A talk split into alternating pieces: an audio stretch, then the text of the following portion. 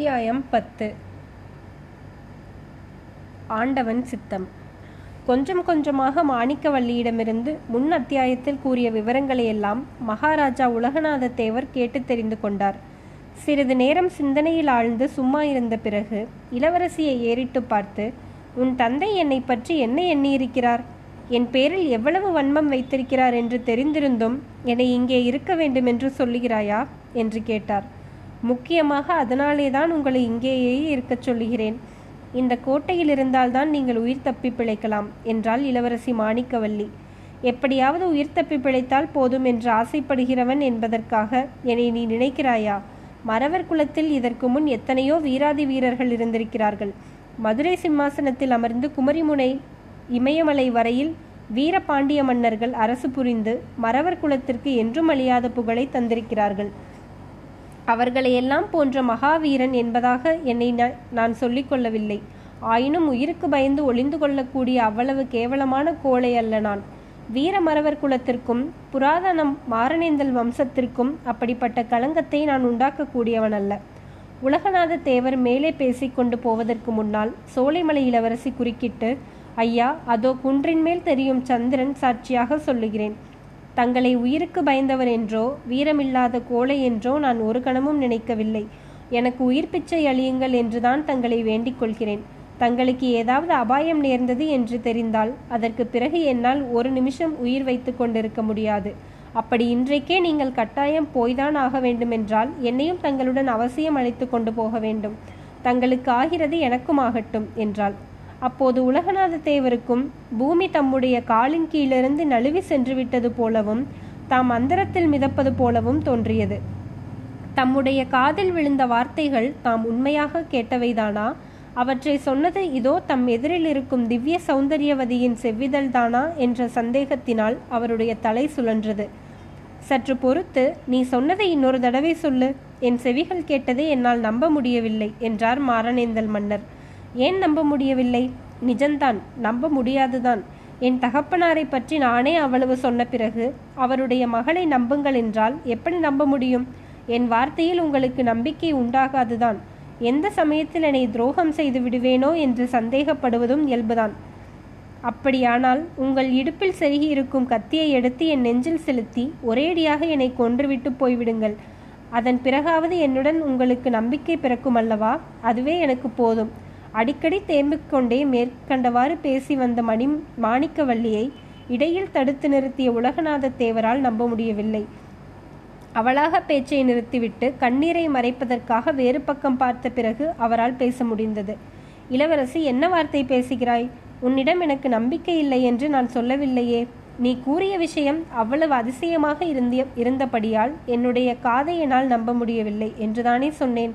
என் கண்ணே இதோ பார் என்று கூறிய வண்ணம் பூஜைக்குரிய புஷ்பத்தை ஒரு பக்தன் பூச்செடியிலிருந்து எவ்வளவு மென்மையாக தொட்டு பறிப்பானோ அவ்வளவு மென்மையாக உலகநாத தேவர் இளவரசியின் மோவாயை பற்றி அவள் முகத்தை தன் பக்கம் திருப்பிக் கொண்டார்.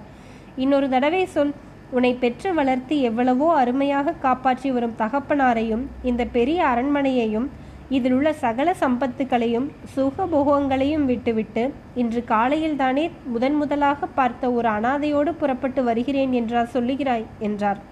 ஆமாம் அப்படித்தான் சொல்லுகிறேன். ஒருவேளை எனக்கு பைத்தியம்தான் பிடித்து விட்டதோ என்னமோ? இன்று காலையில்தான் உங்களை நான் முதன் முதலாக பார்த்திருந்தாலும் எத்தனையோ காலமாக உங்களை பார்த்து பேசி பழகியது போல் இருக்கிறது. உங்களை விட்டு ஒரு நிமிஷமும் என்னால் பிரிந்திருக்க முடியாது என்று தோன்றுகிறது. உங்களுக்கு வேண்டியவர்கள் எல்லோரும் எனக்கு வேண்டியவர்கள். உங்களுடைய விரோதிகள் எல்லோரும் எனக்கு விரோதிகள் என்பதாக தோன்றுகிறது. இன்று சாயங்காலத்திலிருந்து என்னுடைய தகப்பனாரின் மேலேயே கோபமாயிருக்கிறது. இளவரசி வேண்டாம். இந்த மாதிரி தெய்வீகமான அன்பை பெறுவதற்கு நான் எந்த விதத்திலும் தகுதியுடையவன் அல்ல. எவ்வளவோ கஷ்டப்பட வேண்டியவன் நான். துன்பத்திலும் துயரமும் அனுபவிப்பதற்காகவே பிறந்திருக்கும் துரதிருஷ்டசாலி. கட்ட துணியில்லாத ஆண்டி பரதேசியை பார்த்து உனக்கு சாம்ராஜ்ய பட்டாபிஷேகம் செய்து வைக்கிறேன் என்று சொன்னால் அது தகுதியாயிருக்குமா? கடவுளுக்குத்தான் பொறுக்குமா? கடவுளுக்கு பொறுக்காது என்று ஏன் சொல்லுகிறீர்கள்? ஆண்டவனுடைய சித்தம் நம் இருவரையும் ஒன்று சேர்க்க வேண்டும் என்று இருந்திராவிட்டால் இந்த மாதிரி எல்லாம் நடந்திருக்குமா? உங்களுக்கு ஏன் எதிரியின் கோட்டைக்குள்ளே ஒளிந்து கொள்ள வேண்டும் என்று தோன்றுகிறது? நான் எதற்காக ராத்திரியெல்லாம் தூக்கம் பிடிக்காமல் புரண்டு கொண்டிருந்தது மட்டும்? அதிகாலை நேரத்தில் தோட்டத்தில் பூப்பறிப்பதற்காக வருகிறேன். சோலைமலை முருகனுடைய சித்தத்தினாலே தான் இவ்விதமெல்லாம் நடந்திருக்க வேண்டும். ஆண்டவனுடைய சித்தத்திற்கு விரோதமாக தாங்கள் தான் பேசுகிறீர்கள். இளவரசி நீ என்னதான் சொன்னாலும் சரி எவ்வளவுதான் வாதாடினாலும் சரி பயங்கரமான அபாயங்கள் நிறைந்த மகா சமுத்திரத்தில் குதிக்கப் போகும் நான் கள்ளங்கபடமற்ற ஒரு பெண்ணையும் என்னோடு இழுத்து கொண்டு குதிக்க மாட்டேன். அத்தகைய கல் நெஞ்சமுடைய கிராதகன் அல்ல நான். அப்படியானால் நான் சொல்லுவதை கேளுங்கள். இங்கேயே இன்னும் சில நாள் தங்கியிருங்கள். உங்களுக்கு அபாயம் ஏற்படாது. எனக்கும் கஷ்டமில்லை. அது எப்படி மாணிக்கவல்லி உன் தகப்பனார் உன்னை அவ்வளவு கொடுமையாக தண்டிக்க எண்ணியிருக்கும் போது இந்த கோட்டைக்குள்ளே நான் தங்கியிருப்பது எப்படி பத்திரமாகும்? இங்கே இருப்பதுதான் எனக்கு ரொம்பவும் அபாயம் என்பது உனக்கு தெரியவில்லையா?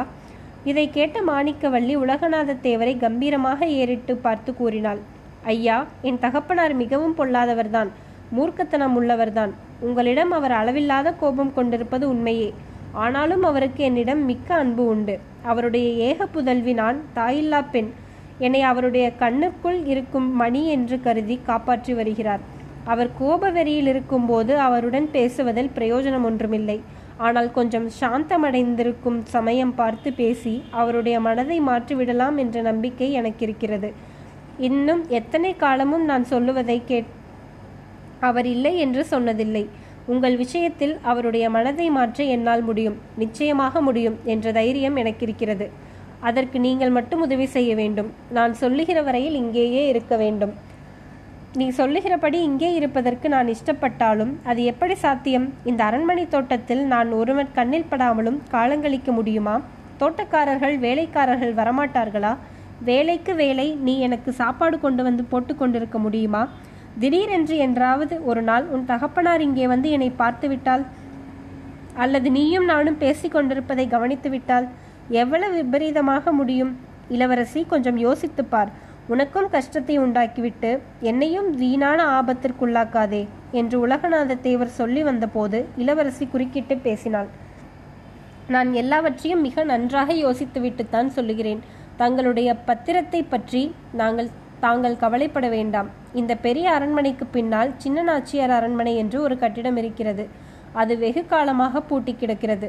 எங்கள் வம்சத்தில் நூறு வருஷத்திற்கு முன்னால் அரசாண்ட மகாராஜா என் பாட்டனாருக்கு பாட்டனார் தம்முடைய சின்ன ராணியின் பேரில் ஏதோ சந்தேகப்பட்டு அந்த அரண்மனையில் அவளை தனியாக பூட்டி வைத்திருந்தாராம். அதற்கு பிறகு அங்கே யாரும் வசித்தது கிடையாதாம். அந்த அரண்மனையின் சாவி என்னிடம் இருக்கிறது. தாங்கள் அங்கே பத்திரமாக இருக்கலாம். அப்பா கோட்டையில் இல்லாத நாட்கள் இருட்டிய பிறகு நாம் சந்திக்கலாம். என்னுடைய செவிலித்தாய் வீரம்மா எனக்காக உயிரை கொடுக்கக்கூடியவள். உங்களிடம் அவளுக்கு ரொம்ப மரியாதை உண்டு. உங்களை பற்றி இந்திரன் சந்திரன் என்றெல்லாம் என்னிடம் புகழ்ந்து பேசியிருக்கிறாள். அவள் மூலமாக தங்களுக்கு சாப்பாடு அனுப்புகிறேன். இந்த ஏற்பாடையெல்லாம் என்னிடம் விட்டுவிடுங்கள். நான் சொல்லுகிறபடி கொஞ்ச காலம் இங்கே இருப்பதாக மட்டும் தாங்கள் ஒப்புக்கொள்ளுங்கள். இப்படி இளவரசி சொல்லிக் கொண்டிருந்த போது கோட்டை மதிலுக்கு அப்பால் வேட்டை நாய்கள் உருமுகிற சத்தம் கேட்டது. அதைத் தொடர்ந்து நாய்கள் குறைக்கும் சத்தமும் கேட்டது. இளவரசி சட்டென்று உலகநாத தேவரின் இரண்டு கரங்களையும் கெட்டியாக பற்றி கொண்டாள். அவளுடைய உடம்பெல்லாம் அப்போது நடுங்கியதை உலகநாத தேவர் உணர்ந்தார். அவளுடைய மார்பு படபடவென்று அடித்து கொண்டிருந்தது. சத்தங்கூட தேவரின் காதில் லேசாக கேட்டது. அதோ நாய் குறைக்கிறதே அந்த இடத்திற்கு சமீபமாகத்தானே தாங்கள் கோட்டை மதிலை தாண்டி குதித்தீர்கள்? என்று மாணிக்கவல்லி நடுக்கத்துடன் கேட்டதற்கு உலகநாதத்தேவர் ஆமாம் என்று கம்மிய குரலில் விடையளித்தார். வேட்டை நாய்கள் மேலும் குறைத்தன. அவற்றை யாரோ அதட்டி உசுப்பிய சத்தமும் அவர்களுக்கு கேட்டது. மாணிக்கவல்லி முன்னைவிட கெட்டியாக உலகநாத தேவரின் கைகளை பிடித்துக்கொண்டு கண்ணீர் ததும்பிய கண்களால் அவரை பார்த்து ஐயா தங்களை ரொம்பவும் கெஞ்சி கேட்டுக்கொள்கிறேன். தங்களுடைய ஜன்ம விரோதியின் மகளாயிருந்தாலும் இன்றைக்கு ஒரு நாள் மட்டுமாவது என்னை நம்புங்கள். இன்று ராத்திரி நீங்கள் வெளியே போக வேண்டாம் என்று கள்ளும் கரையும் குரலில் கேட்டுக்கொண்டாள்.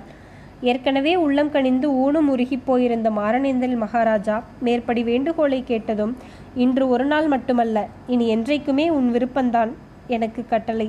நீ என் ஜென்ம விரோதியின் மகள் அல்ல அன்பினால் என்னை அடிமை கொண்ட அரசி போகலாம் என்று நீ சொல்லுகிற வரையில் நான் இங்கிருந்து போகவில்லை என்றார். இதை கேட்ட மாணிக்கவல்லி உணர்ச்சி மிகுதியால் நினைவை இழந்து மாரணேந்தல் அரசரின் மடியில் சாய்ந்தாள்.